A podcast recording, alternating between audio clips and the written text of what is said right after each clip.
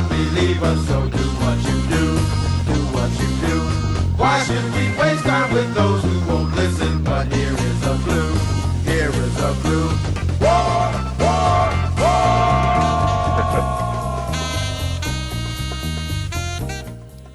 Folks, welcome inside the Paris Sea Palace high above 3773's Broadway. This is a live edition of the Jake Feinberg Show. Comedy on Power Talk. Please go to our website, powertalk.live. Download our free app and stream all of our live local programming, including Solomon on Blast, The Jim Parisi Show, and yours truly, The Jake Feinberg Show.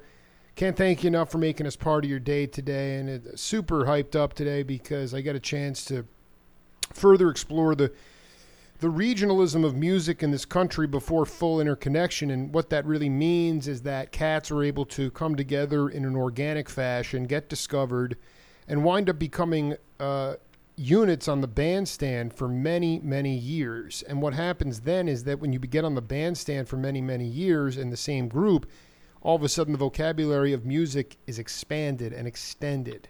And music is the language of the soul, and rhythm is love, and that is what my show is about. And uh, today we get a chance to uh, talk to a, a, decorated guitarist, a guy who made it up on his own. There were no jazz curriculums. You could throw away the textbooks. He played his own style in the band known as War. He's still doing it today. Howard Scott, welcome to the Jake Feinberg Show. Uh, Jay, good morning, and to all your listeners. Um, I just start off like we have the answer to all of your hangups. Well, let's let's get into that and talk a few answers today. How you doing, everybody? Hey, dude, we're we're doing great. People are fired up. Um, I I mean, if you have any answers for us, you can drop it on us now. If not, we can just. I'm sure it'll well, re- reveal itself. That, that that that whole thing right there came from uh, uh, Papa Dee Allen when uh, I think that was on the first War album, right? Yeah, Papa Dee Allen came up with that whole saying there you know why is that the uh, the lonely uh, puppy dog album? That's my favorite album. To me, like that is the most heavily percussive album, and I, I kind of wanted to start by asking you. You know, in I'm 39 years old, and you know I taught history for a while, and you you get into the history books, and and it, it's like civilization starts uh, with the Greeks and the Romans, but yeah. it started in the motherland and it started in Africa, and the first universities were in Africa, and all the instruments came from Africa. And I wanted you to talk about um, your first experience in the motherland and ultimately the language of the drum, because for cats that don't know, that tune was called War Drums, and you're playing, everyone's playing percussion on it. And the Mwandishi band, everybody played, opened up, Herbie's band, they all played percussion for 20 minutes. And I know you guys were doing that stuff because you know the power and the language of the drum. So just riff on that if you would. Yeah, well, that right there, when when we first started this whole um, um, venture with doing war, yeah, we all played percussion because that's what we um, you know grew up doing. But when we were with uh, um, Eric Burdon, and Eric Burdon always do talk about uh, free form jazz. That's what we used to get on stage and jam for like 20, 30 minutes with with no you know, mission, no, no mission in, in, in line, just start jamming. And so when we did that whole war thing right there, when Papa Dee was the percussionist and we all came in, and we just started, you know, just from from the heart, to start with this whole jamming thing, and it was just a fun thing to do. And my my, my connection to the motherland would have to be from from my father and my mother and father because they raised me that way. So that's what that is. Well, let's talk about it. What did they expose you to? I mean, was it? What, oh, I mean, was it Folkways Records? Was it? I mean, was it beyond that? I mean, I would really.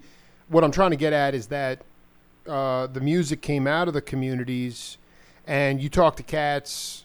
You know, they if, if the parents that were acutely aware of the motherland and the significance of it.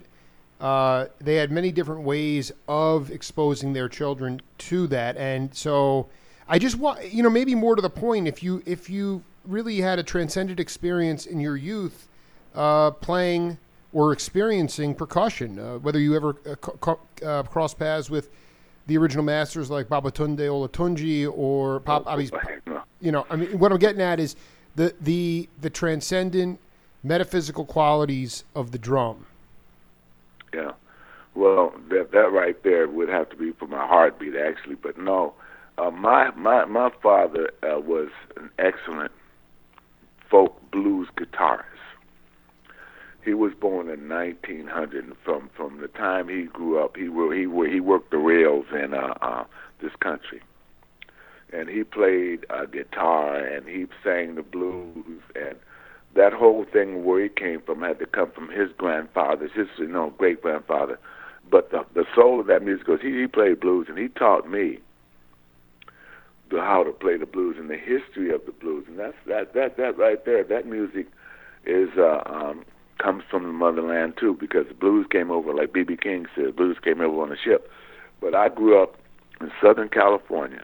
When I was 15 16 years old playing in some of the worst and the best blues clubs in Los Angeles and San Pedro, California. So I grew up learning how to play this whole transitional blues thing from some of the cats that came up. You know, like I was 15, these guys are in their 40s and 50s, and they'd been out there playing blues for years.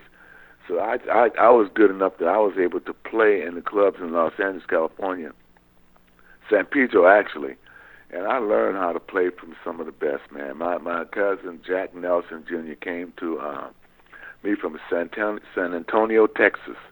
He had a Gibson Les Paul Jr. guitar. He taught myself, Howard Scott, and my nephew B.B. Dickerson both how to play bass guitar at the same time. And from that point on, man, you know, we can go into like how I my high school days, how we got into the war days, but I started playing blues guitar out in uh, San Pedro, California, age of 15. No, this is fascinating because uh, I, I, going back to your dad. Uh, I mean, what I love when I talk to the, the old school jazzers, uh, you know, cats that might have been going to Juilliard in the mid '60s. There was no jazz curriculum. You were learn. I, I really would love you to talk about the feel, uh, the time feel. Like you talked about your heartbeat, and I think that's something we need to explore more too. But the idea of like your dad's own time feel uh, and how his individual expression rubbed off on you in your own playing because you know we're there are books i don't know if there's a howard scott book but there's books pat martino kenny burrell all these guys i've interviewed multiple times and there's so yeah. much material out there today there's so much stuff to copy that cats have a really hard time finding their own individual voice and that was not the situation with howard scott so how did your dad help you feel the music and develop your own style? Uh, how, how he developed it was I would sit back and watch him and listen to him when I was maybe five or six years old. And he would sit back and tune up their guitar and start playing things that, you know, about, you know, life on the road and the railroad songs and stuff. And it always fascinated me that, you know, just to hear that, the sound of that guitar and hear those stories. So when I got the opportunity to, like, you know, I've I think when, when at an early age I was uh, I, I had these rhythms in me, and I could like write these words and these stories. Uh, so that I, that that part of me developed really young. So uh, yeah, I, I started playing guitar at an early age, and the, the, I think the stories and the rhythms that I learned from him, uh, you know, came into my rhythm and the rhythm. See, when I played bass guitar, and I trans went over to like uh, a lead guitar, I still had to the, the the philosophy of a bass guitarist in my head when I started playing guitar. So I had rhythm and and and bass lines in my guitar guitar lines. I dig. I know. But that but but what kind of bass were you were you, were you playing like a, a Fender bass uh, guitar? Oh, yeah. Because this my, is my father. Yeah, my father taught me. He he he took me down to the Fender factory in in uh, uh Fullerton, California and I got my first bass guitar, and and since that, I had to go to Fuller, uh, to Fullerton to get it because I wanted it to be a custom color. Everybody else had that sunburst guitar. I wanted mine to be coral. so we had to go order that bad boy. So when I was in in high school, I had the finest uh, Fender bass, the finest uh, Fender amplifier. So when I was equipped to play with these guys because I had the good equipment, first of all, Secondly, I could play. And my father was there with me. When I would go to the clubs, oh yeah, I was underage, man. He'd take me to these joints. And he would stand there in the back and watch. Um, talking to Howard Scott here on the Jake Feinberg Show. Already having a ball. I, I, I mean, um, but the bass instrument at that time was not. It, it, we were not into this phase of like uh, it being used as a um, individual voice within the music. That came later. Yeah. But I Yeah. want you to talk to peeps around the world that are listening and they're going to hear this later on for years. How, as a bass player, how do you make the notes round? What do you mean to make the notes round? A bass player's job is to make the notes round and full. Oh yeah, uh, you know, like I said, when like when I started doing that, I was like 15 years old. Now the, the thing about the bass is, uh, I learned how to play the bass. I love to play those, those notes that you're talking about. You know, the notes of the bass and the notes of the the, the beat from the drum have to go together to make things like in a, in a, in a group work. And I, I I think on my point was like playing bass and to see make the notes round was that the notes were so soulful and it carried the band. So you had to play these soulful fat notes, as you would say, to keep things going. Was it also because it was not amplified? I mean, you had like, you know, Oh, it's amplified. No, I had, I had a Fender amplified. wasn't I wasn't playing stand up bass. no, but there weren't mics on every piece of equipment on the stage, so you your ears grew a lot. Is what I'm trying to say is your ears were huge. Your Oh yeah, ears no, were no, no. Yeah, and so that's what I'm No. getting is the, is this is so the roundness the roundness came from um, just keep riffing on that. I mean, how how did that lend its the soulfulness lent itself to the to the roundness of the notes? Uh, to me, it did. It came natural for me because when I grew up and what I was hearing was that sound. I grew up with that sound in me. So if they transitioned from somewhere else, that was just something I grew up with. You know, that was just a part of me and part of my, my playing. Um, but then eventually you did you play the so you played the bass. Were you playing the bass with Deacon and and and Harold? Uh, Oh no no! See see see when when I first started, man, I I, I was in uh, junior high school and high school when I first started, and myself, BB Dickerson and myself, we were, but you know, he's my nephew. We we both learned how to play bass together, but we could never play in the same band together because you couldn't put two bass double players in the bass same players, band. right? Except Coltrane. Coltrane. Coltrane put Huh? Coltrane at towards the end of his life had two upright bass players, but uh, yeah, Yeah, well, that, that, now he was out there, man, because that's spacey to me. I know. But if if, if you, there was no way you're gonna put two bass players, so I I I, I chose to go over to play guitar. So me and BB could play together, and in our first band, the Creators, I'm gonna tell you, the finest bass player ever, even in, in, in today's standards, with BB Dickerson, because he was the most underrated and fully executional bass player that could play everything. And I, I used to watch him play, and he was he, he he was a better bass player than me because he could play all those notes and stuff and sing at the same time wow, and wouldn't miss a lick. wow. And I see a whole lot of guys, man, that that, that, that are playing uh, instruments today that can't do that. But um, you mentioned Deacon, yeah, well, uh, and Harold. I met Harold Brown when I was playing in a, a, a nightclub down in San Pedro, and I was playing bass then. I was playing bass when I met Harold, not guitar. I really want to talk about. I. I this is so important for history. I mean, you, so Harold, Harold was. Can you talk about the, the? First of all, I also want to be clear. You were. Did you San Pedro? You were playing those clubs, but were you down at like Memory Lane in South Central? Were you going to those clubs as well? Were they like in uh, South Central? Uh, as far as I went to, to some of the clubs in South, South Central, but I, I mainly played the clubs and, and because look, when, when I'm 15, 16 years old, I played I played clubs in Los Angeles and every L.A.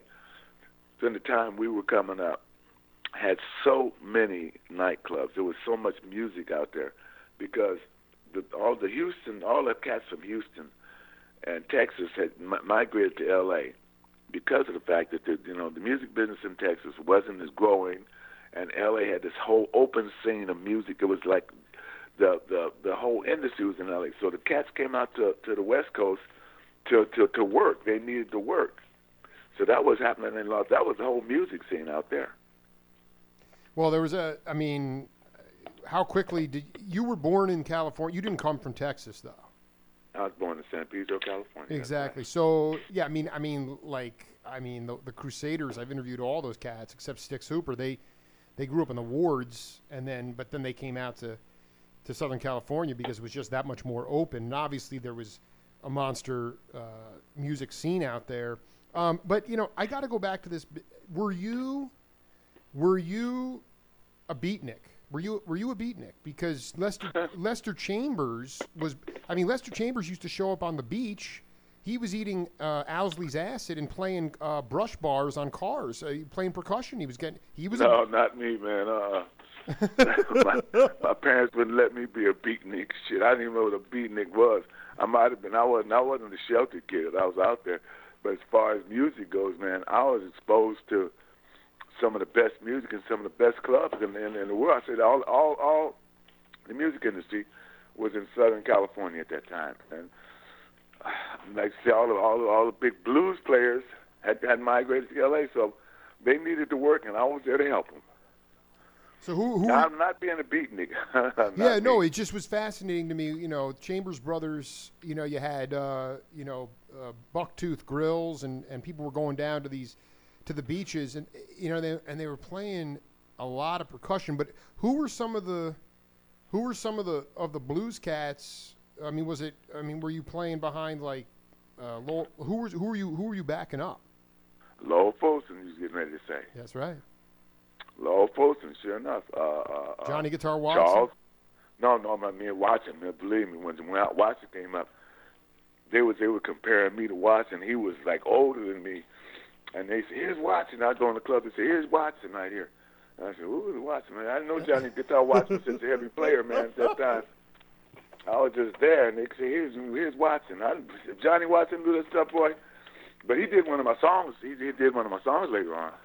What song did he cover for, that you did? He covered. Uh, hang on a second. He covered one of my war songs called "Babyface." That is fantastic uh, because that dude um, was way. I mean, were you hip to his stuff that he was doing, uh, "Hot Little Mama" and those tunes in in the fifties that he was doing? No, I wasn't because, like I said, I, when when he when he when he was coming up, he was older than me. He was a man when I, you know, he was a grown man when I was coming up, and he was playing in. The, he was he he even came to Los Angeles from Texas. Exactly. Yeah, he came out there with the whole migration, and I played with guys that played with Bobby Bland. You know, the uh, the, the Bobby Bland players. All those guys came from Texas, and I played behind them out there. What did you learn about the idea of um, just supporting the tune? I mean, in today's world, there's not as much bandstand opportunities for younger cats, so they have a tendency to have to play and play very busy, and it's look at me, look at me, look at me. But I've talked to David T. Walker and all these other cats, and it was really about supporting the tune and finding a way to get your voice in there. And I'm just curious about uh, that original bandstand experience. I mean, were you stretching? I mean, actually, Johnny Guitar was actually playing, was stretching out a lot of his songs and playing instrumental tunes, and he had a, he had a lot of attitude. Which one were, Yeah. were were you were you more of a, were you were you saying a lot, or were you just kind of, you know, finding your the space? I was during those days. I was finding my space, and you got there was a group out in, in Los Angeles called the Kin Folks. That's David T. Walker. Yeah, tell me about it. Chit- that was we the would, Chitlin circuit. You were uh, go ahead. yeah, we would go up and play uh, head to head with the Kin Folks, and they were a little older than us. The, the Kin, the, we'd look at them and say, "Boy, these dudes are it's awesome, man." You know, the Kin Folks, it was- it was the lead singer of the Kin Folks, named Bud Buzz Cooper, David T. Walker, and I often wonder what happened to those dudes. But they were playing at a place called the California Club and Moe's Swing Club out there, and we go out there and hit and jump in. The, uh, we, they'd be on the stage, We'd go in there and sit there, man. We were a fearless band. Kin Folks was pretty rough guys. David T. Walker, man, he was a guitarist. Now, this was the creators that you were The in. Creators, that was a high that was a high school band before we got into uh, the night shift, which we had with uh, uh, Eric Deacon Jones. How did? Okay, so I want to talk about this. Well, first of all, okay, we have a game on this program called Name That Voice. I want you to listen to this voice, uh, listen to the content, and then we'll. Uh, this ties into what we're talking about. So take a listen. We'll come back. made a life living like that. So to answer your question is that I think we all were like misfits in a sense. We all we all were like true artists that love what we do. You know, if you see a guitar player, here's an interesting point about it. If you see a, if if you know Uh-huh. if you play guitar and you and you really well, you can look at another guitar player where the fingering is, and a lot of times you can say, oh, he's playing a C chord or an A minor chord or whatever. You know, you can tell. Guys like Howard Scott, for example, on guitar, he'll play your C chord, but his fingering is not going to be the cookie cut where the, the C note and the E note and the G note to make a C chord is going to be right there what you see in the book and all that. So right then and there, when he plays the C chord, he's going to it's I going know to be a little bit different sound, the timbre and everything on that guitar than just this really squeaky clean cookie cut thing. And if you if you take that scenario with all of us, not just how we play, but what how we do it and all that, there is a chemistry that is as uh, that is as much of uh, like take a tune like Lowrider. Why is it why is it when a Lowrider is such a popular tune, it's become like a tequila? You know, it's become it's become a standard, if you will. Huge. I mean, everybody Absolutely. uses mm-hmm. Lowrider commercials, movies, whatever. It'd be a lot cheaper for them if they if they just did a, a license, a sync license with the publishing company, and and re-recorded Lowrider. That's a lot cheaper than than getting a license publishing and still have to pay also to use the master. Why is that? Because I think the sound that we have, the arrangement is as much of the composition as the composition itself. All right, all right, Mr. Scott. Who is that? I have no clue. That sounds like Lee Oskar to me, but I have no clue Yeah, you- whether that was Lee Oskar or not. Yeah, you- I you're- knew Yeah, that, Huh? th- I've been I've been on this trip for um, I knew that was Lee Oskar when he first opened his mouth. I, I mean, been playing with him forever. April. That was uh, uh, I've been on this trip for six years, Howard. Uh, That was April 29th, 2014, and he he name dropped Howard Howard Scott. And I want so I want to go back to this idea of individuality. You didn't play the C chord the way it was supposed to be played. That's attitude. That's headstrong attitude. All right. So when did you start to create your own individual sound, like on the with the creators or with the. I, I, I really want you to talk about this because every every David T. Walker, uh, uh, every every guitar player that I've interviewed, you pretty much know when you hear who they. You can tell who they are, and I can tell who you are. So why don't you talk a little bit about your evolution as far as your own style? Because you didn't play it like the cookie cutter book. No, I didn't, and and I did. I took guitar lessons, which is like fine. You know, I should go to get my guitar and jump on the bus in Compton, California, and people would laugh at me because I'm rolling the street with this big amplifier in the bus. And I would go take guitar lessons, and I learned. I said, "This is fine, you know. I'll learn how to play." But to my own style of playing came from like rhythm, and and not playing the C, C chord like Lee, Lee Oskar would say. I just started playing C chords. I, I had to get a different sound, and I would take out a couple of notes and I'd play. I would finger different. It would be a C chord, but it would it would sound totally different than the key C chord because it have some kind of like distorted notes in there, which I would put in. I made my style because my guitar styles, playing guitars, uh, the guitar style and playing chords and rhythm, are totally different than anybody else's. That would be my style of playing guitar, and it was just something that I wasn't, you know, conscious of doing. I didn't go out there and say this. I'm trying to change myself to be different than everybody else. It was just something that came with me. It's fascinating, and and you would say that even though you, it was a subconscious thing, but when you would see cats like Johnny Guitar, uh, Watson, you would see that they weren't doing it by the book either. Is that? I mean, could you say that there were were peeps that you were Oh yeah. uh, that when you saw them, you said, "Well, I'm not going to play like them or sound like them, but I like the fact that they are doing it I- different." I think that when I would try to sound like them, I would try to sound like them, but I would interpret it different than them. And if they would play the C note, I'd play the C note minor, and you know, so it would be just my interpretation of what they were playing came out to be the style of you know that that what came to being Howard Scott. Um, so uh, in these early '60s period with, uh, well, how did you originally meet Harold Brown? I'll tell you what, I met Harold Brown when we, we were playing in a club in San Pedro, California. and I was playing with my my my, my uh, nephew Jack Nelson and uh, my cousin Jack. excuse me, My cousin Jack, and uh, we were waiting for a bass player to come in. I mean, to get the, a, a drummer to come in. I was playing bass in, and Harold Brown came in. His father brought him in, and my uh, uncle and my dad were there. So we had all these elderly, you know, grown-ups with us. and he came in, and we played the whole set, and we was, were talking, and he said, "Well, hey, man, me and him were both in high school. He was in he was in tenth grade, and I was in the tenth grade. So we kind of made a connection there. Say, hey, man, listen, why don't we start a band together? So I think about two or three days after I met Harold Brown in that club, he came up to my father's house and my mother's house, and uh, I was sitting on the porch waiting with, with a friend of mine named Joe Green, who was a bass player, and uh, we hit it off. We started a band from that point on called Creators. Was it all Our original? first band. Were you Yeah. doing? Can you talk about the? I this is very. So you were and you were playing. Uh, BB was.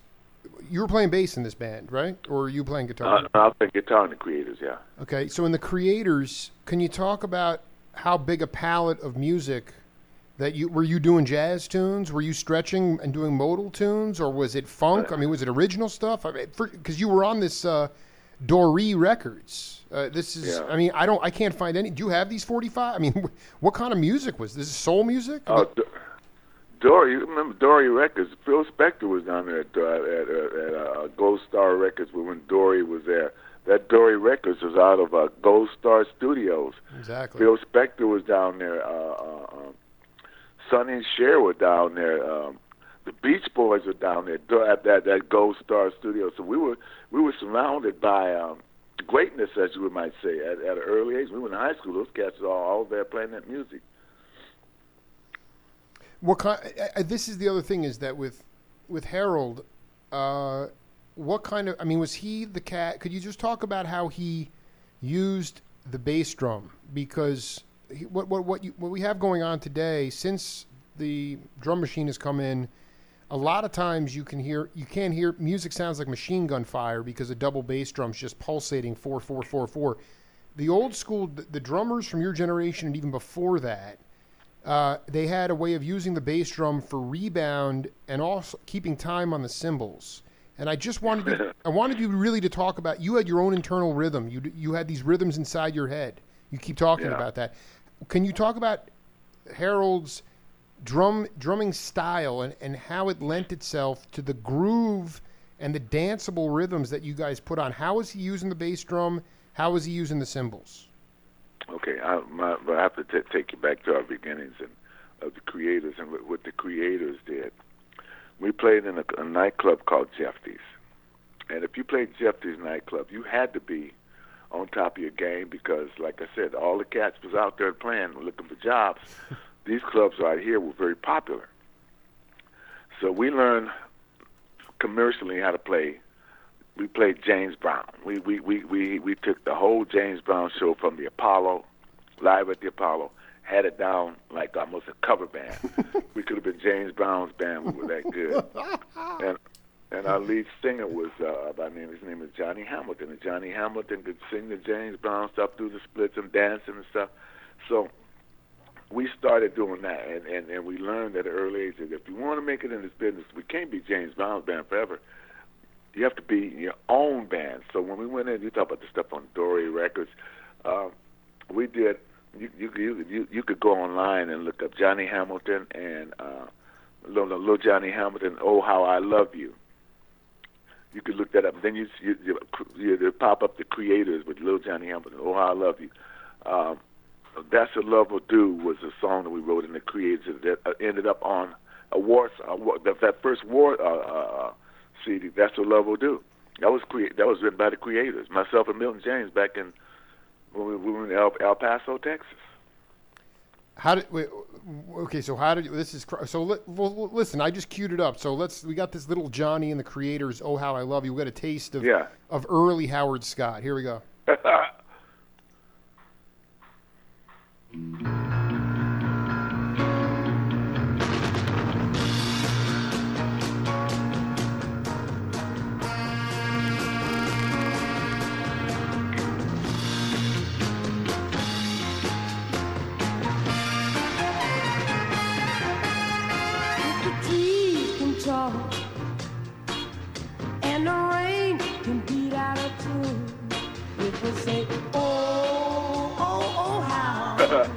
I love you.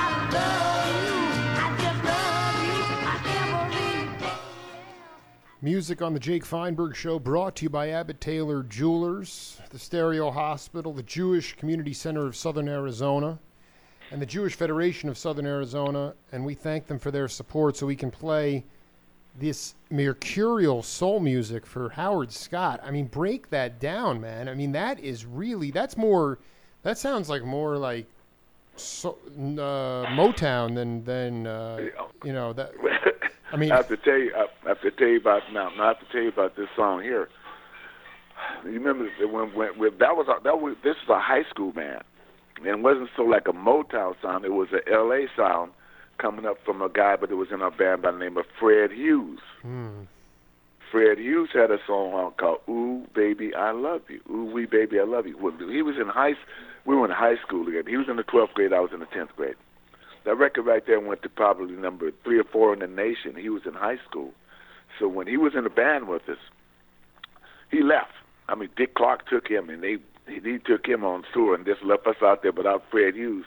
So when we took that song, uh, Johnny Hamilton and the Creators, and went up to to, to Dore Records up there, Gold Star. I mean, uh, there's Doc Siegel was producing that that record right there. So we had never had a producer like Doc Siegel. I'm telling you, these are high school guys now. We did that "Ooh Baby," I mean not "Ooh Baby," uh, "Oh How I Love You," but with Johnny Hamilton. That was our creation right there. We thought we were gonna like hit this song, bam, we'd be automatically on top. right. Took us about 15 more years after that. That long, but that was a good start. It was really. I mean, did you did you get on the? Were you on the Chitlin circuit, and what what was that like? What, what Chitlin Circuit, man? We grew up on the Chitlin Circuit, man. We carved our name on every wall in the Chitlin Well, Circuit. but I I mean, okay, okay so so, I, but I just want Yeah. to. I mean, listen, the there was a. I mean, uh, Charles Sullivan uh, up in the Fillmore district. It, the, the Chitlin circuit was Martinez, Hayward. Uh, you know, a, a whole bunch of stuff in Northern California, but I'm not, and I know that the kinfolk they did all sorts of Appalachia up and down the East Coast.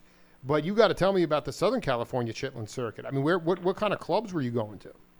Oh man, we we, played in some clubs. If you didn't have a cut on you when you went in, you'd have a cut on you when you came out. you know. so I mean, you, we we look when we played. We went to. Uh, there was a club in El Paso, Texas, called Basin Street East. And here we are in, in, in junior high, in high school. We took a ride from Los Angeles all the way to El Paso, Texas, to play a weekend at a, a club in, in called Basin Street. And we got to El Paso, Texas, and you know these these club owners down there, boy, they had something else on their mind we wasn't even aware of when we came there. So they kind of tricked us into like you know having this whole bill, at the end of the weekend say, well, okay, well, you guys owe us nine hundred dollars. What? What? What? How could that be? Yeah, for for hotel charges and you know, go, going to a hotel, you know, they put you in there and they just sign your name here. You get anything you want, your food and stuff. Wasn't that it was nine hundred dollars, whatever it was. We didn't have the money to pay that because they, they said, well, okay, so now you're gonna have to work it off. Wow. True story. So they didn't have to work it off. So we had to stay there in El Paso and work every night. Well, they had they had a good band there, man. So they had we had stayed in El Paso. They put us into they put us into like uh, bungalows over in Juarez, Mexico. Wow. Yeah, yeah, yeah. In So Juar in Juarez, you said Juarez, Mexico. Yeah, I love this because you 'cause they there was not the black part of town for you to stay in. You couldn't even stay there. no, they put us they put us in that Juarez, Mexico, because it was cheaper than the black part of town. Oh my! I mean, I've been to El Paso, so Juarez is right there, so it wasn't that big a trip. But that is still. All right, well, back back there in them days, you you could go across. It was like you would have to come across the border every night. But it was it was cheaper. Look, man, to stay in the black part of town probably cost maybe sixty dollars a week, and El Paso and Juarez probably cost twenty dollars a week. So they knew what they were doing. They put us over there in Juarez, so we know. The, the, the really the cheapest part of Mexico we could stay in, so we could just like work it off.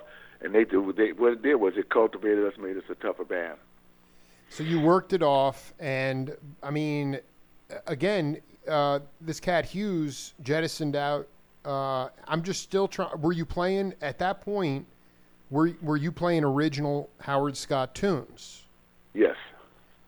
Stuff that later Yeah. showed up. Like, can you name a few tunes? That I'm just curious about the kind of because I'm Basin Street West. That that's like. I mean, again, labels have destroyed music in some ways. It's all music, but I mean, I, that that to me speaks of like you know, that's kind of like a, a, jazz thing, a cannonball. You know, were you doing cannonball tunes? No, no. This this is this is a, a club in, in in El Paso. It was a blues club, wasn't it? You know, it was a blues club. It was Basin Street East. It was it was out of uh, El Paso. They, um, no, we weren't we weren't playing any jazz during them days. We had horn players, but we weren't playing jazz. We were playing funk. That's see that funk thing that we started playing developed into the music that that came to be war music. So that whole development phase came up from the creators.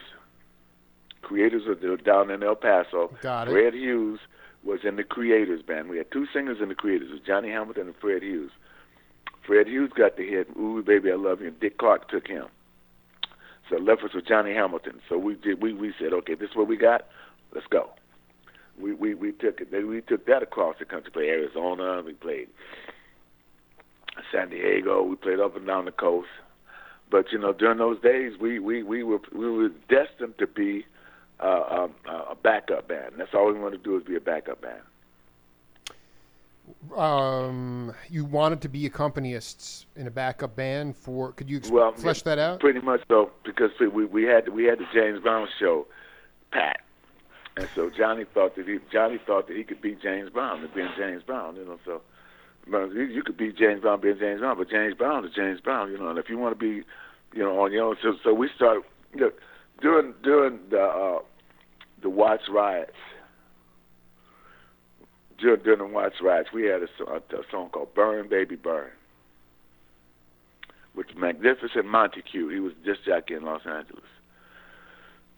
We put that record out, Burn Baby Burn. Oh, it was on the radio playing. Next year, next couple of weeks, the White Riot started. The whole thing was the riot was Burn Baby Burn. Took that record out of sight. Don't you ever come up here with a record like Burn Baby Burn. Help burn down Los Angeles. That was, you know, that was our first try at uh, the record. It's called Burn Baby Burn, and that didn't make it. But you know, we kept on trying. We kept on until you know we, we, we kept doing our own original music. Burn Baby Burn was original. This is really fascinating because there was no musical term in the lexicon known as funk when uh, the creators were going on. Uh, you, you might say play a funky blues. I mean, funk really didn't become a word until I'd say war was fully off the ground in the in the early '70s. So, can you talk about this evolution? So they'd say, you know, play a funky blues, but there was no word. Let's play some funk. But you were Yeah. playing funk then. You guys were playing funk as high school cats before the word was ever existed. So I'm just curious. Yeah. I just how, I'll tell you how that existed because when when we this is like I said, this this is something we grew up with, and the environment that we grew up with. There was a street in in, in, Compton, California, called Compton Boulevard. On one side of Compton Boulevard was black community. On the other side of Compton Boulevard was Mexican community.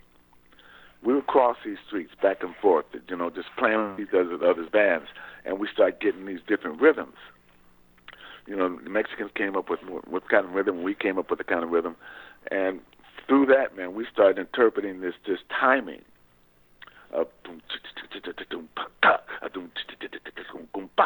that came in from like the Baptist church. Oh, I love it. I re- this you're you're getting going. You're getting going. Can you? So it was like a clave because they weren't playing mariachi music. I mean, that was like after. No, uh, yeah, it was like ma- No, uh-uh. These rhythms. What was the rhythm? What was so? Keep going with these rhythms. The blending of these rhythms. the rhythm. So, so a lot of rhythms came out of of that we were doing. We came from like you know listening to what we heard in church. You know, I I, would say what I heard in church, with with the things that came from James Brown, the things that came from the Mexicano community. We started developing our own rhythms and like our own timing. And our own timing came in. We started playing these riffs and stuff, and started playing just just locking into a riff and playing till you can't play it no more until it got stupid. and then from that right there came these things about you know putting lyrics to that to that uh, timing there. And from that time in there, we started doing Cisco Kid Chica was a friend of mine. But you know, before then, we had just you know when we were with Eric Burdon. Eric Burdon had a, a need for a band, and the band that he needed, he really needed band. He he, he came in and saw us playing one night, and was as we were playing as a night shift, we was back up for Deacon Jones. Eric uh, got us because then then we were able to like really get into playing that funk stuff. We kept developing our style. Um, I, I want to just talk about the rag doll. Uh, did you play burlesque houses, by the way? You play in strip clubs? Oh, we did that, but no, that was that was back in Jeffy days. No, no, we played that, yeah, but we played them all. We played behind cats like Mantan Moreland. Um, I, I need to hear about that. So I mean, what, but with, I mean, were the strippers calling out like Duke Ellington tunes? I mean, that's the word jazz was jazz originally. I mean, you used to No, go. we, To, I mean, yeah, break that down. I mean, the broth. The, the, we, no, we would play. We would play behind. Uh, uh, I guess we would call them shake dancers, uh, strippers, and you know, girls would come out with you know with snakes around them and shit, and I'd be get that shit away from me. Uh, you know, yeah, we yeah we would play music behind those kind of people, and then uh, on the same. This is like I guess called burlesque shows. We would we would play behind cats like uh, uh, Mantan Moreland and uh, uh, um, Diamond Tooth Martin and all those guys. You know, they were the old school comedians. Know, Mantan Moreland, he was a. Uh, and I, well, I forget he was he was he was with uh, uh, uh, uh um, not being crossed. One of those cats. were you were you Anyway, playing like behind like Redd Foxx and things like that? We were playing clubs. The Redd Foxx are playing. You doggone right. Yes, Oh, I love this, dude. This is. that was the whole L.A. scene. Did you? Red, Redd Foxx and all these guys were, were they would all hang together. All those you know comedians like that. As a matter of fact, there was a um, club in, in in in Compton called Dooto Dooto Dooto, and and and and Redd Foxx was recorded by this club in Dooto. He was on Dooto Records. As you look at his early records, What, how do you spell Shechties? What was that club that you play? You were talking about? J Jeff J E F T Y S Jeffties. and and It was on that. yeah, go ahead. It was on Avalon Boulevard in El Segundo and and right there in, in Compton. You know, I, I part of me is like I went to I was thinking about our interview last night, and I, I know you're a guitar player, but I, I was you know so many guitar players actually were influenced or developed rhythm through you know piano or or organ, but I was like you know I just feel like Howard. I mean, did you get a chance to to uh, see Coltrane play? Man, listen, I never saw Coltrane, and I never was hip to Coltrane until I was like in uh, United States Army when I was stationed in uh, Europe. Okay. And um, some of the guys would come in, and no, no, my sister sent me um, like uh, John Coltrane, Lou Rawls, you know, so we could just uh, some of the stuff like that. And we'd be sitting back in in in, in um, room sometime, like listening to the music and stuff. And they have the Beatles and the Beach Boys, and I throw in Coltrane. And we sit back there listening. Everybody's meditating, listening and stuff. And I'd open my eyes, and the room would be empty. When Coltrane was playing, and the guy who came up to me and said, "Man, that Coltrane, that's an evil dude." I "Shit, okay." Coltrane was playing these riffs and stuff, man. I was into that, man. You know, my first experience Coltrane, he took me out there, man. I was, I was into that. What? Why? Why? Uh, people were meditating, and then ultimately they left the room. Was it like the modal stuff? I mean, was it like the, where he was just channeling, you know, the the thesaurus of scales? They were smoking hashish.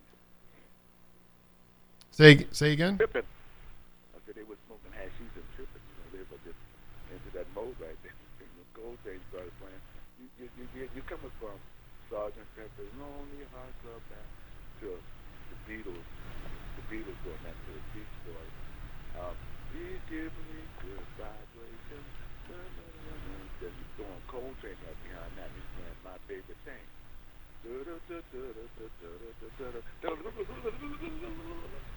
Okay, take that thing right there. I'm back. I'm flying with it because that's where I was.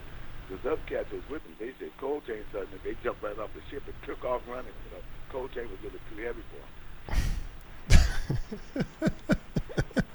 Coltrane was heavy for a lot of people, man. He's still the standard in jazz right now, saxophone. The um, I also wanted to. Did you know Rick Holmes, the DJ? I'm, I'm Rick Holmes. is- He was an LA guy. I never met Rick. I talked to him. I think maybe about a month ago. I think it was Rick Holmes, one of those guys that was on 103. Yeah. Well, no, he was he was a kind of like a astrology guy. He'd riff on astrology, and he'd bring you into the store and talk to. I mean, he'd he'd invite cats in and things like that. You know, I want to put in this piece of music for you, and uh, I want you to. This is a this is a Howard Scott solo. I want to see if you can nail this tune. All right.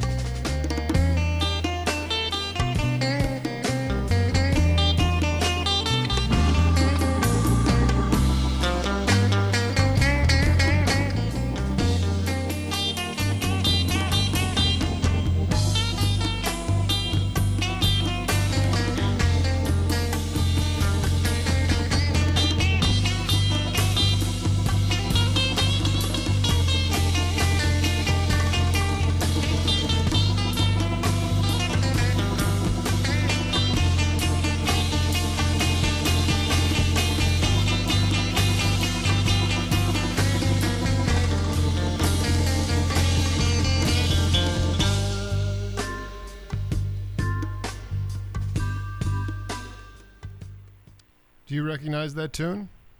Vibika. Vi- What is that? Is that Oh. a, is that a, is that a Swahili name? No, it's just um, that came from Mr. Lee Oskar. There. Now he'll tell you the story about Vibeke. Was Vibeke was oh some girl back there in Denmark that uh, uh I think you know she was a hooker, street hooker, or something that was killed and something. So do you I see you like that first War album.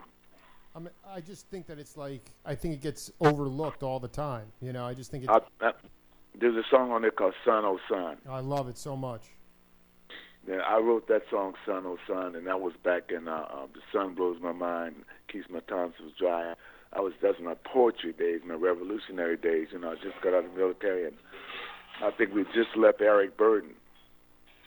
And and United Artists needed a, a, a, a, song from War, which we weren't we weren't really equipped to do. So some of those songs that came up on the War, our first War album, were songs left over from the Creators. But Vivica, that song right there, but it was on the first War album. Very, you say overlooked. Nobody even knows that song right there because it was just buried in that first War album. Even if you got the first War album, you have to dig deep to find the song Vivica. I, I, the reason I love it is because uh, you guys are just channeling this. Um, your roots is so hard. It, it's the most authentic album. I just wonder. Also, after that, you had these like titanic hits. Every album after that was just monstrous pop radio hits, and I have to believe that you guys, being as Lee Oskar said, you guys were not uh, cu- cookie cutter guys.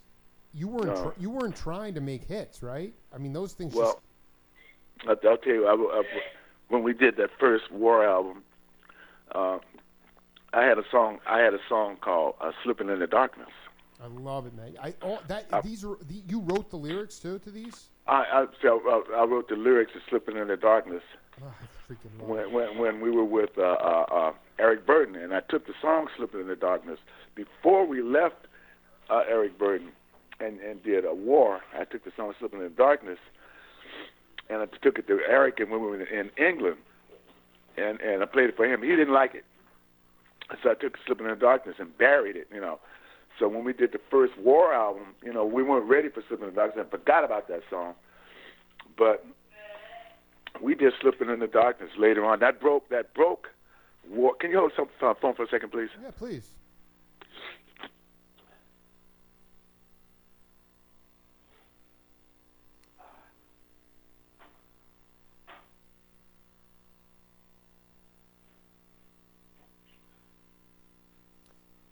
Talking to a legendary cat here, Howard Scott, here on the Jake Feinberg Show, live on Power Talk. Uh, we got a big show coming up today, but he's already dropping knowledge. He's been talking about channeling Coltrane and the uh, the jazz, uh, the transcendent jazz, and left people in the dark. But uh, also the idea of ultimately trying to, you know, are you back with us, brother? I am back with you. I, we got I have a house full of ki- kids here, man. No, no. I was gonna say. I was gonna say that that I want you. This is so important because that first War album is my my favorite album. But then, why can't you know? Why can't we be friends? Lowrider, Get Down. I mean, all these are the funky. Th- those were the hits. Every and, and- but Well- were you trying to make hits? No. I, look, I didn't know what a hit record was. All I knew is that when we when we left Eric Burdon, and you know, like we was we were like this band and was supposed to like you know crack it right from the beginning. We did this the first War album, uh, Fidel's Fantasy, Son of Son, Vivica, well, uh, That's What Love Will Do. Lost my soul in '68. Where were you? That was heavy duty music right there but it flew over the top of mainstream, and people said, "Well, you guys right here, you know, you you guys are supposed to come up and uh, be this this band that did all this stuff." And and and the first War album, as you you say, did not really hit that mark. People just like overlooked it. So we came back with "Slipping in the Darkness." "Slipping in the Darkness" broke the band War and I didn't know whether it was a hit or not. I tell you because I didn't I didn't know it was a hit because my my thought was I wrote "Slipping in the Darkness" and the song "Nappy Head." Right. And I thought "Nappy Head" should be the single. You know, yeah. is my thinking. You know, so my, Steve Gold, our manager at the time, he took he took. I guess he he made the right call. He took uh, "Slipping in the Darkness" and ran with it, and that broke the band war. Can you talk about um, for cats that were not on this earth? Uh, Ndugu Chancler, uh, uh, the great drummer, he he was from uh, Louisiana, and his family was French Creole, and his dad had a business, and uh, because he was a s- successful independent black business owner, he was run out of town, and they moved and they moved out to uh, California, um, and so you know, I wanted you to talk about leaving the army, this revolutionary poetry. Who were who were some of the people that I mean, were you were you channeling? Uh, I want to know who some of the people you were looking up to, and also some of the like Sun O Sun. I mean, can you talk about what was driving you? What was burning inside of you uh, that that put you in this sort of? I would call it almost a trance, where you were writing these lyrics that was exactly what your life was about. I, I, I was listening to guys like Coltrane, Archie Shepp, I love it. The Beatles. Was, I was getting harmonies from the Beach Boys. I love the harmonies, but Coltrane, Archie Shepp, and I got out, and the Black Panther movement was like, you know, for going strong, power to the people, black is beautiful, and this whole movement was out there. United States was going through this whole transitional thing of revolution, and Son O Son was my revolutionary song. It was like if you listen to the words, "Sun blows my mind, keeps my tongue so dry." Bullets, my cradle, and I heard my babies cry. Oh son, oh son, there was a sun in the sky, sun in my heart. You know, son, oh son, I believed in you, the whole universe. You know that that was that was my whole writing and thinking at the time right there, son, oh son. I, I thought son, oh son was like this great song, which it was, and I got B.B. Dickerson to sing it. I was gonna say, I mean, this is like, were you, were you playing Black Panther rallies like with uh, uh, Huey Lewis and those cats? I mean, were you were you mixing it up? Uh, now, Lee Oskar was up there with those cats. I was in SoCal, and I didn't I really, I didn't have time to do that. But uh, you know, I was I was I was feeling that I was just moving in that direction because the country was moving in that direction, and I was there. I was there mentally. Where do you like uh, when you look at it today? Uh, I talked to uh, Richard Davis, the great bass player, um, and you know, this is a guy who would, couldn't get a, a classical bass gig, even though he was, you know, by far the best bass player because he was black. And his he maintains that we could go through the civil rights movement again today. What Ndugu told me was that the Watts riots were were a demoralizing uh, event for the black community in a lot of ways. And I just wonder, you look at where we're at today, some of the issues we're struggling with today. Uh, we're in some ways more multicultural today than we've ever been. And it seems like we're fighting the original sin of our country, which is slavery. And I just Yeah. kind of wanted you to talk about, in, from your point of view, not there's no right or wrong answer, but have we evolved? You had momentum at that in that early '70s period. You had a lot of momentum. Yeah. We all did have we, you know, and there were people. But now I just, I just wonder: have we, have we, are we treading water? Are we just stuck in place? Are we regressing? What do you, what does Howard Scott say as far as humanity? I, I, I, I look back in when, when, when you're talking about those days. There, you had people, the outstanding spokesmen, leadership like Huey Lewis, Eldridge Cleaver. You had people from uh, uh, Martin Luther King. You had Malcolm X. You had people that were standing up making statements like uh, uh, they were making statements about what, what, what the world was like, what conditions were like, and big followings behind it. We had a big movement, and the whole movement was like on fire. And um, we were a part of that right there, man. You know, we put out a song called uh, uh, uh, uh, "Get Down." oh my God! And my, you know, the, the, that those lyrics, uh, the president ain't real. I mean, dude, th- those lyrics are are so perfect for today's times that we're living through, man. Let, let me tell you a line that we we stopped doing. The police and their justice Right. are laughing while they bust us. They got to get down. Got to get down.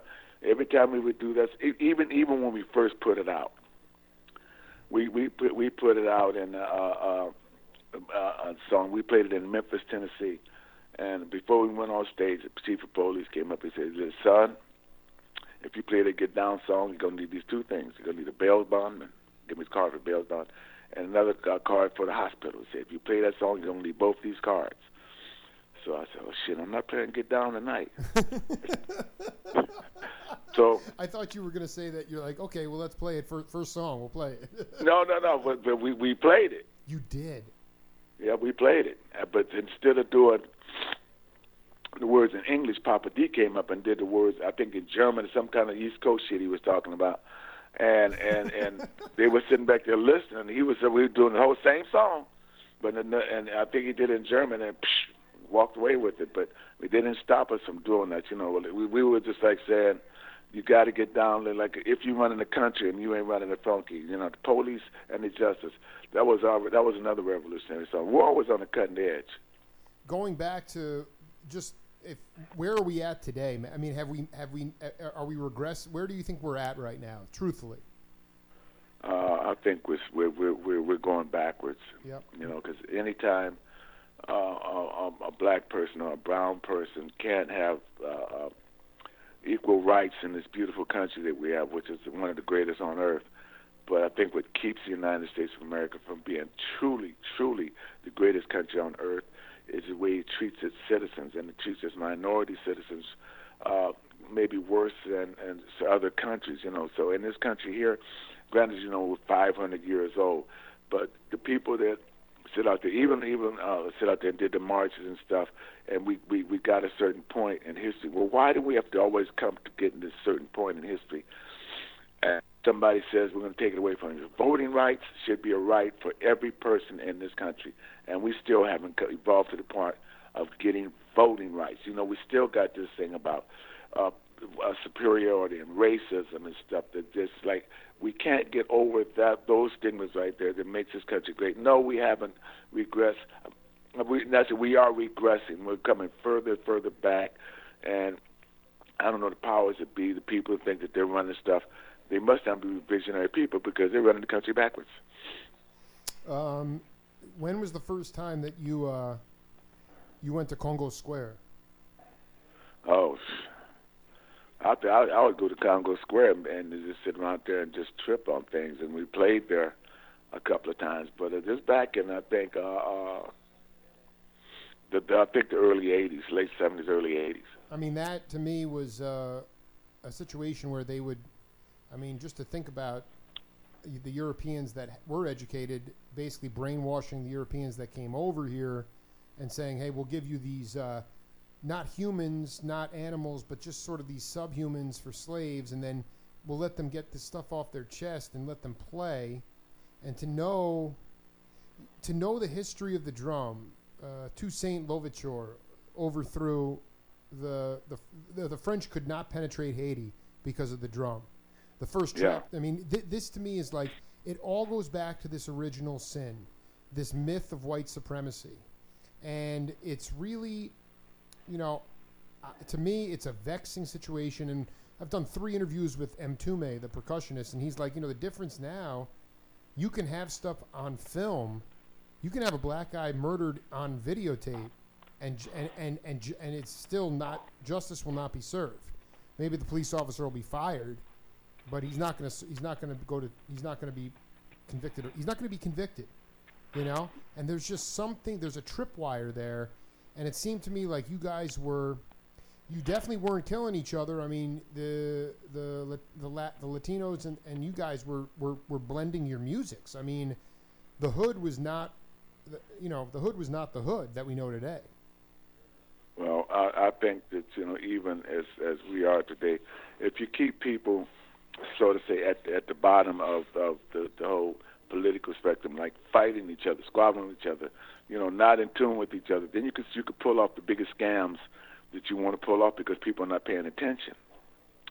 So right now, uh, I, I would say that where we are today and what we're doing today, and like I'm going to ask you a question. Now you're talking about uh, Ndugu.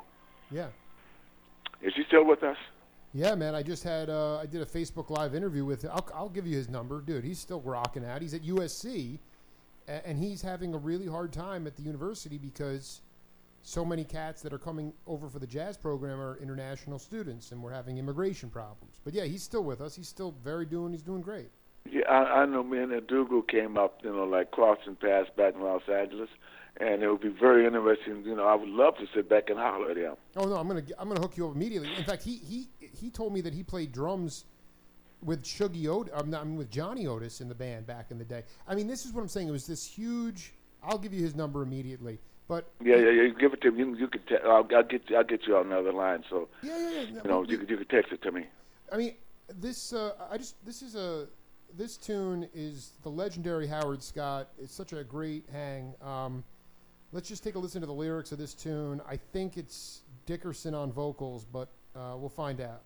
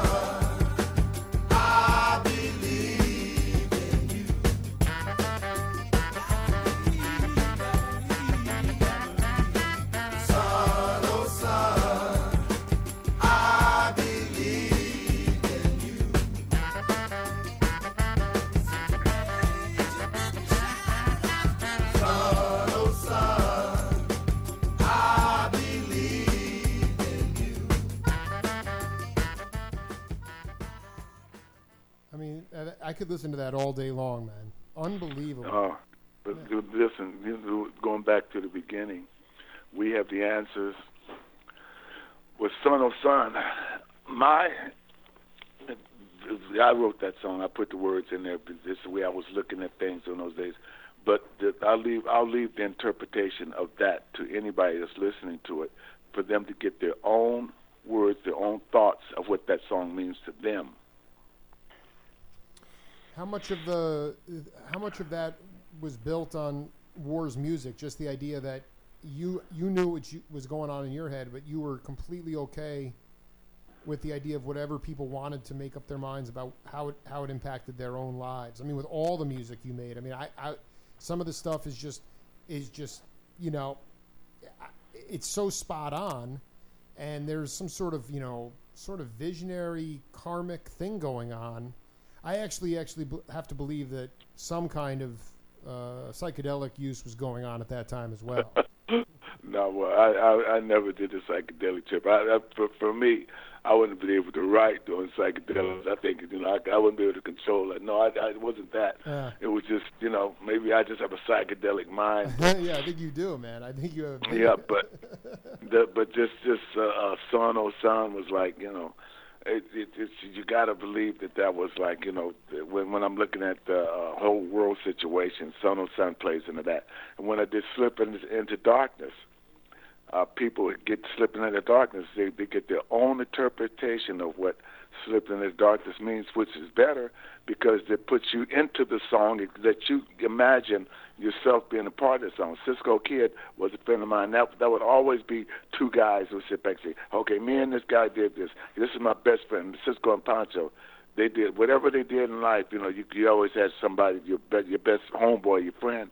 You went through changes, get grew up together, and um, this was a, me and baby brother. That was a, a tribute to a guy that uh, I went, that I grew up with and went to Vietnam, and and he didn't come back. He died in Vietnam. His name was Philip Lamar, and uh, people would always give me and baby brother, but this is me and my baby brother. You know, just the whole thing of, of the lyrics put people into the song, and they could imagine themselves being a part of the song.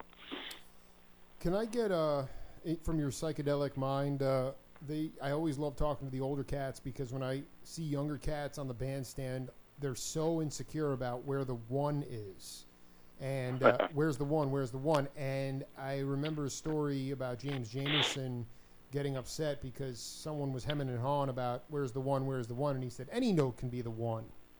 And I want you to talk about the Howard Scott concept when you're in a group that has a lot of trust and you leave the head of the tune and you go off slipping into darkness that live war album that's like a 17 20 minute track when, Oh, you, boy. when you go off into an improvisational jam and you lose the one how when you come back your concept of any note any note can be the one what's the howard scott concept on that The one is the root. The one is home. The one is what's going to bring everybody together as one. It means exactly what it is. One, the beginning. And and if you lose the one, you go on the two and the four. You, you're out there traveling. Now, well, Coltrane would take you there, but you still had that root note that would bring you back. So you were able to like travel within this whole realm of music, but you were able to come back to number one, the root note, the beat, the heartbeat, which is everything in, in the song. was was it was uh like someone like mccoy tyner keeping the keeping the one with with Trane i mean i'm just trying to figure out how you you understood He would, yeah, they would take that. They would take that. They would they would leave the one and go out to the, the psych psychedelic. They would leave the one, but you, it would always be there in the music that they could come back to. Somebody had to keep the one going. It would be the drummer. And wait a minute, the Elvin. Who was the, who was the drummer with uh, Coltrane? Yeah, Elvin, El- Elvin Jones. yeah did you see elvin play No, no, no, never, man. But I just I admire these guys, you know, Coltrane and and, and McCoy Tyner. Oh, was what a great. Listen, my McCoy Tyner was one of the uh, greatest uh, p- pianists ever. But I think uh, uh, my favorite was the the pianist that played with uh, Charles Lloyd. He was uh, uh, um, keith jarrett Keith Jarrett played a, a, a, a, um, piano solo, which is to me the all-time best jazz keyboard solos. Was on that song he did with uh, uh, uh, Charles Lloyd, the first Charles Lloyd album, Forest Flower. for so is the title track that, that's, Yeah. wow He with that Forest Flower. Boy, he played he played a, a, a piano solo on Forest Flower. My opinion, this this this cat right here, man, he he he he went to space and didn't come back and left it out for everybody else to catch up. I think Rahsaan Roland Kirk was doing that too. But I well, yeah. Rahsaan, when we got with Eric Burdon, and we if you remember Eric Burdon, he did a song called uh, Rahsaan. You're right. You're right. We did a song about Rahsaan Roland Kirk. He admired Roland Kirk. You know, when Roland Kirk would come and playing like three saxophones in his mouth at the same time. Dude, he was like he had whistles and like I mean it was just insanity. But um, another cat that uh, you might have crossed paths with was the legendary keyboardist Clarence McDonald, great studio musician down in, in Southern California, and he he told me this story about when he served in, in Vietnam. He said um, we were stationed in Cu Chi, which is about 60 miles from Saigon. We were getting Yeah. we were getting killed every night. and We couldn't figure out why. One night we shot some Viet Cong and they weren't dead, but they were crawling. We said, "Hey, don't kill them. Let's go see where they're where they're trying to get to, because they're all headed the same way." As it hmm. turned out, our base camp had a cemetery. Their base camp was directly under ours. All the headstones in that cemetery moved. They'd come up at night, throw charges, and kill up a bunch of us and go disappear. Their base camp had hospitals, schools, everything, and it was directly under ours. And I just wasn't. Did you did you serve in Vietnam? No, uh, my Vietnam story was so not Vietnam. I was my my orders were cut for uh, Southeast Asia. I was going with the first Cav when I was in, in, in basic training. My orders cut for face uh, for the first Cav. So I said, if I'm going to Vietnam with first Cav, and first Cav was getting their asses kicked over there, I said I'm going with the airborne. So I wanted to go with Fort Campbell, Kentucky. I was going with 101st Airborne, and I volunteered for for airborne. wow. Yeah, knowing I'm scared of heights.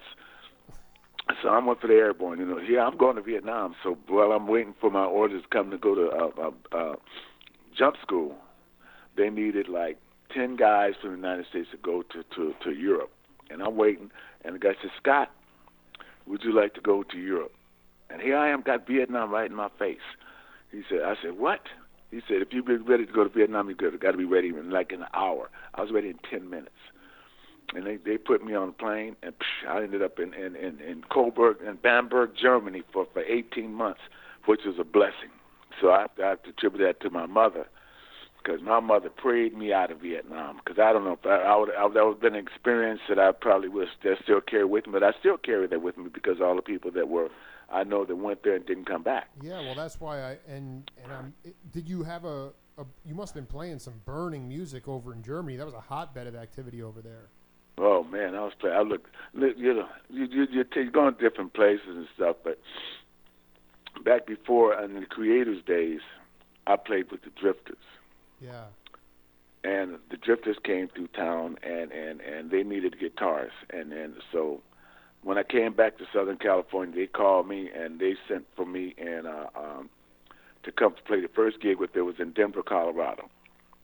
So I loaded up my gear and I went to Denver, Colorado. But I created just just me, and I went on tour with the, Gen- the, the Drifters, Little Milton, and Jackie Ross. We toured the United States. and we got back to Los Angeles, played a club called the Five Four Ballroom. Uh, I said, "Look, Dad," I said, "I had enough of this right here." I said, "I don't want to play with the Drifters anymore." I said, "Well, son, you, you know." So they were going up to Seattle. So I was glad to get back to L.A. and I jumped off ship. I said, "Listen, I, I'm, I can't play this anymore." So they said, "Okay, cool." They didn't pay me. They They they, didn't pay me. they didn't pay you. They didn't pay me. They was pissed off at me because I wouldn't finish the tour. So they sent me to Germany. So I'm sitting in, in, in Bamberg, Germany. Who comes to town but the Drifters? and who needed a guitar player but the Drifters? And who was sitting there waiting for them, not knowing that they needed me to play? And I ca- came up. I said, "Hey guys, what's going on?" Howard, blah blah blah blah blah. I wanted to play this whole set. Everybody was just like floored to see me up on stage with the Drifters, right? After that, they gave me nine hundred dollars. That is so great. So they gave you Man. interest on the on the when they Man, I'm, yeah. they didn't pay me for a whole tour, and then they paid me. That was almost that time, that was so much money at that time back in the '60s. It was almost like ten grand or something, man. And man, I was plus I had to respect everybody and uh, both sides of the U.S. Army. They says, "Hey, Howard, God, you were the difference." I played with them. They went on about their business, man, but they paid me. Um, my gosh, that is so heavy. That is one of the great. You know, I just before we're just wrapping up set one here, my man. I, I we have more to get to, but I I, I also want to know. Do you are you connected? Because he's right. He's right. He lives right in your hometown. Is Chuck Rainey? Do you, do you know? Do you guys connect? Oh, I, I just got the book from Chuck Rainey uh, uh, two weeks ago. Some cats did gave me his book. They wanted me to play. They wanted him and me to meet on stage out in Fort Worth. And I said, no, I don't want him to play on this set right here because Chuck Rainey's like this type of bass player. And the gigs I was playing like a charity event. I said, no, but no, I haven't met with him, but I know uh, we we, we uh, crossed paths uh, with this book. I got, matter of fact, I got the book that just was given to me last week by Chuck Rainey. I mean, he, he. You mean a book of tunes, or what? What do you mean? No, no, no. It was a book. Uh, I, I said, I mean, read, got the book. Just got it. Chuck Rainey lives up in Richland Hills, which is probably about maybe 30 minutes from where I am right now. Yeah, I, w- I- I'm I'm kind of apt to put you two together and just play some guitar and bass. I mean, I, that would be fantastic. But I, I, can you just tell me, was I mean, was Deacon Jones a train wreck on the bandstand, or was he actually a talented cat? Yeah, well, Deacon Jones was a football player. I have to give you that. And we we we we we we played behind. You remember a guy by the name of uh, um, what was this dude's name? Sonny Charles that did a letter to Maria. I just interviewed Sonny. He's in Vegas too. Yeah, absolutely. Get out of here. Well, we we played with him. I'm gonna get you Sonny's. Bill- I'm gonna reconnect you with Sonny too. Okay, well, let me, let me go back to his story. We played with Sonny Charles. Uh, what, what's, what was his name? What, what was his, what's the name he go by now? No, it's the same. He's saying he was with the Checkmates, right? He was the Checkmates. He's Sonny Charles. No, no, no, no, no, no, no. The letter to Maria. Was it Checkmates? Yeah, yeah. Okay, we played we, we played with him and we did Letter to Maria before before he put out know, we when when he did Letter to Maria, that took him out of the band we were playing with and Deacon Jones came in right after him. So so when Deacon came in, a guy by the name of Freeman King, who was a Sonny and Sonny and Cher and um, the unknown comic, they had a routine together. And Freeman put us with uh, uh, Deacon Jones, and they wrote a song for Deacon Jones called "Loving a Pro." and we played behind Deacon Jones, and Deacon Jones was, you know, he was De- Deacon was like all the rest of those cats that came out of football, like Rosey Grier and Jim Brown, and uh, all those guys came out of football. Uh, they they wanted to, to transition their whole career from football to music, and Deacon was one of them. And he was a very very good guy, man. But you know, he wasn't such a great entertainer that you know we could we could say that we were gonna like you know be able to like further our careers by being with Deacon Jones. so But the so night, the, so night- no, the night shift, right? I mean that that band. Is there any? that, that was a night shift. do you have any recorded music from the night shift? Is that out? Any of No, uh, but the night shift was. We, as a matter of fact, when we were in the night shift, we had a, um, a four four piece horn section behind Deacon Jones. Oh my. Four pieces. And when when Eric Burdon came in, he kept Charles Miller. And the rest of those horn guys had to go. Was he was like, oh no, don't fire them.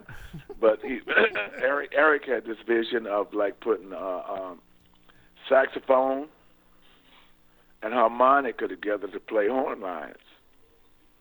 Wow. So uh, Wow. yeah, yeah, that which, which which was unheard of, but still today we use that combination. The um, this is insane. Uh, so so you would um, ultimately though uh, was was uh, Blues Image supposed to be the backup band, but then they got signed by Atco. Is that Well, they so what they had they were the backup band for Eric Burdon. right? Eric, but when they did that song for for whatever song, what, what song did they have? Ri- that, uh, ride, ride, Captain, ride. Ride, yeah. When they did Ride Captain Ride, they said, "Well, Eric Burdon, you got to go because you know this we're taking a whole tri- trip together." So uh, that's when they did that, and Eric needed the band, and and and that's how we got to be with Eric Burdon. I just want to be. I want to make sure that we're chronologically. So R.B. Greaves wrote the original tune. Take, Yeah. Take a letter, but then Sonny Charles. That, it was that, no, it was R.B. Greaves first. That there there is R.B. Greaves, then it was Sonny Childs. Sonny Charles and the Checkmates, Black Pearl. They did a, a, a, a No, no. They it was did no Sonny Childs, not Sonny Charles. Childs. Sonny Childs. He was he was R.B. Greaves. He was R. But it was Sonny Childs or R.B. Either one. I, I don't know was Sonny Childs first or R.B. Greaves first. I think R.B. Greaves did Letter to Maria, right? That's, that's exactly right. That's ex- Okay, well when he was with when he was with us, he was Sonny Childs, How do you spell the Childs? Was C H I L E S? C H I L D E S, something like that. You know, he was, ooh, strange guy. You know, I look at this tune here, and I say to myself, uh, it's Black Man's Burden, one of the most I don't one of the most incredible double albums, and there's a tune they can't take away our music. Yeah, They can't take away our music. They could take away everything else. They could take away your away your freedom, your dignity. You- I mean, is that what th- that was getting at? They can't take away our music are you gonna play that? right now. Oh, go ahead.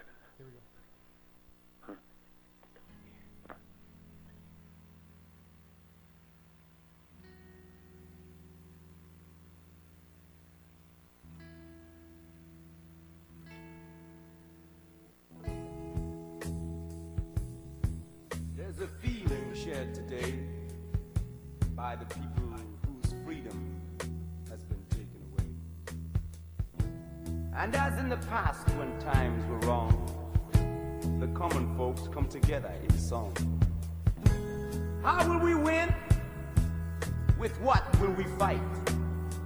We hope with this song, our world we will unite. Oh, there's one thing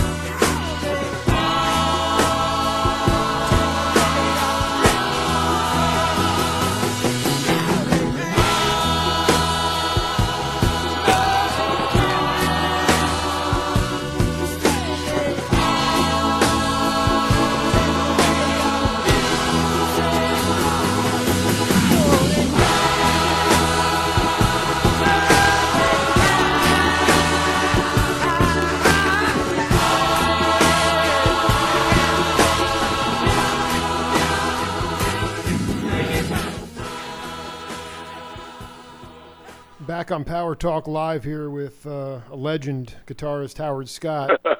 you know, um, before I, before I let you go, and I, I I really appreciate you taking the time, man. I I just would love you to talk about your relationship with um, Jimi Hendrix and ultimately um, the fact that you were with him before the, the night before he passed. He was on on the bandstand with you guys. I, I I truly miss Jimi, and and my relationship was just truly but straight up respect. When I met first met Jimi, we were in uh, Los Angeles together at a bungalow, and uh, we were at this party together, and we were talking, and I, I saw Jimi sitting at his chair, which he was sitting in, like a, re- a regal situation. He had about five or six women sitting around him, and you know he was just sitting there being Jimi Hendrix, and um, me and him started talking, and it was like we beamed in on each other, and we got a relationship from the beginning, a spiritual relationship. And every time I saw Jimi since then, he would he would acknowledge me, and I would acknowledge him. So when we played Ronnie Scott's, and Jimi came in, he came in two nights in a row. First night he came in, he he wasn't able to play, but the second, and uh, I saw him coming down the, uh, from the from from the audience at Stratton. The club is packed. Great, greatest audience ever. He came in with a Strat, and I had and I had my Gibson. We plugged into an orange amplifier, so I grabbed my guitar and pulled it out. I'm getting ready to bail, and he says, he said, Howard, stay, Wow. stay with me, stay with me. So I said, okay. And here I'm playing. You know, I know Jimi, man, but he's just the greatest guitar player ever, and I'm gonna be playing with him, huh? So you had you, So- you, you guys did the, the first night did you play together or the, this was only No. the second night you played together? Second night, he wasn't able to play the first night. He wasn't. He didn't have his guitar with Right, him, and he right. wasn't able to play. Okay. Second night, he came ready. He came loaded for bear because he'd he studied our set, and he was ready. And like I said, I, I took that guitar and I was ready to leave. He told me, "Say Howard, stay." So I said, "Okay, quite great, I'll stay." So he was out there playing. We went uh, uh, um, Tobacco Road and all that stuff. We played with Eric. He played with and then when we got to Mother Earth, the blues thing, he he he got into this incredible blues guitar solo. And if you ever listen to that the, the the him playing that solo on Mother Earth, you could hear him his exit. You could hear him like you know transitioning, saying, "This is my final uh, place on this earth." You, that's my interpretation because I, I read it that way. And then I got my courage up, and I, me and him was trading licks. Well, here, well, I'm trading licks with Jimi. I said, "Whoa, what am, who am I?" And I did that stuff, and we had a great time that night, man. We were all, you know, high fiving each other afterwards. And I, I remember walking from Ronnie Scott's. I was such a high place that I walked home to the hotel in the rain. You know, just like just didn't feel the rain. It was so great. Next night he was supposed to come back, and, and he didn't come back that night. And I think the next night uh, he passed away. He died that night, and when he passed away, my tour manager brought Jimi Strat and put it in my hotel room. And asked me why, I don't know. So Jimi Strat was I had a, I was in a Holiday Inn in London, and it had double beds, two beds in it. I was in one bed, and Jimi Strat was in the other, and and I did that guitar. I never touched it. Well, I was in my room for two days. so just to be clear, um, that was the first time you guys actually ever shared the bandstand together. Yeah, yeah. what a beautiful! yeah. All right, you know what, man? Can we do part two in the next couple weeks or something like that? I'd love to do part Sure, two. I mean, you know, I'll, I'll, I'll be more than happy to do it. But just give me a heads up. I, I, I just came from uh, um, doing a gig up in Seattle with the Lowrider Band, which is like you know the heart and soul of that band called War. oh, I need I need to and, talk to uh, all those cats, man. Yeah, well, you had Lee Oskar on, and and, and um, but uh, yeah, I'll, I'll be more than happy to do that with you. Just you know, this is a pleasure doing this this segment with you. Uh, took me back, but that that song what we just got through playing, uh, they can't take away our music. Yeah, a very, very revolutionary song from Eric Burdon. People need to, you know, I think in today's climate, people need to listen to the lyrics of some of these songs if they could just like slow down and and listen to some of the things he did with War. And one more thing about War, War was one of the most underrated bands as far as music goes. It made such an influence on other bands that that uh, was going on today. Because you can listen to some of the songs the War did, and you say, "Oh, this is the first time I heard it." Song's been around forever, but the first time they heard it, it, it makes an impact on people. And we, we, that was just the way No War was. We were a rev- revolutionary band, played that kind of music that's still uh, good today. Howard Scott, I love you, man. We just cooked for uh, about ninety, no, uh, yeah, uh, ninety-six minutes. Uh, so we'll, we'll uh, we and I, yeah, that's the show, man. So I hope you got inspired, and uh, I'll get you a copy of this later. And I also, if I you, wish you would, yeah. oh, absolutely. And then also, if you uh, just let me know how you want, I can shoot you Ndugu's. Uh, uh, if you have an email, or I can just give you a private message with his phone number. You should. Why, why don't you call me back on that other line that you called me on, and then we can talk on that, okay? My cell phone. All right, I'll, yeah, I'm, I'm, I got two more interviews, so I'll give you, I'll give you a holler a little bit later, and we'll, we'll figure Yeah, it you out. can give me a yeah. You just just take care of yourself. You can give me a call when you get back, or you could text me his number on that other line. Yeah, definitely call him, man. He's around and he's he's doing his thing. I'll call him. All right, Howard. Be good, man. All right, take care. Later on now. Bye bye. Bye. Incredible, incredible musician and uh, a definitely a, a better human being, uh, Howard Scott. We'll be back with Justin Mazer on the other side of the break right after this.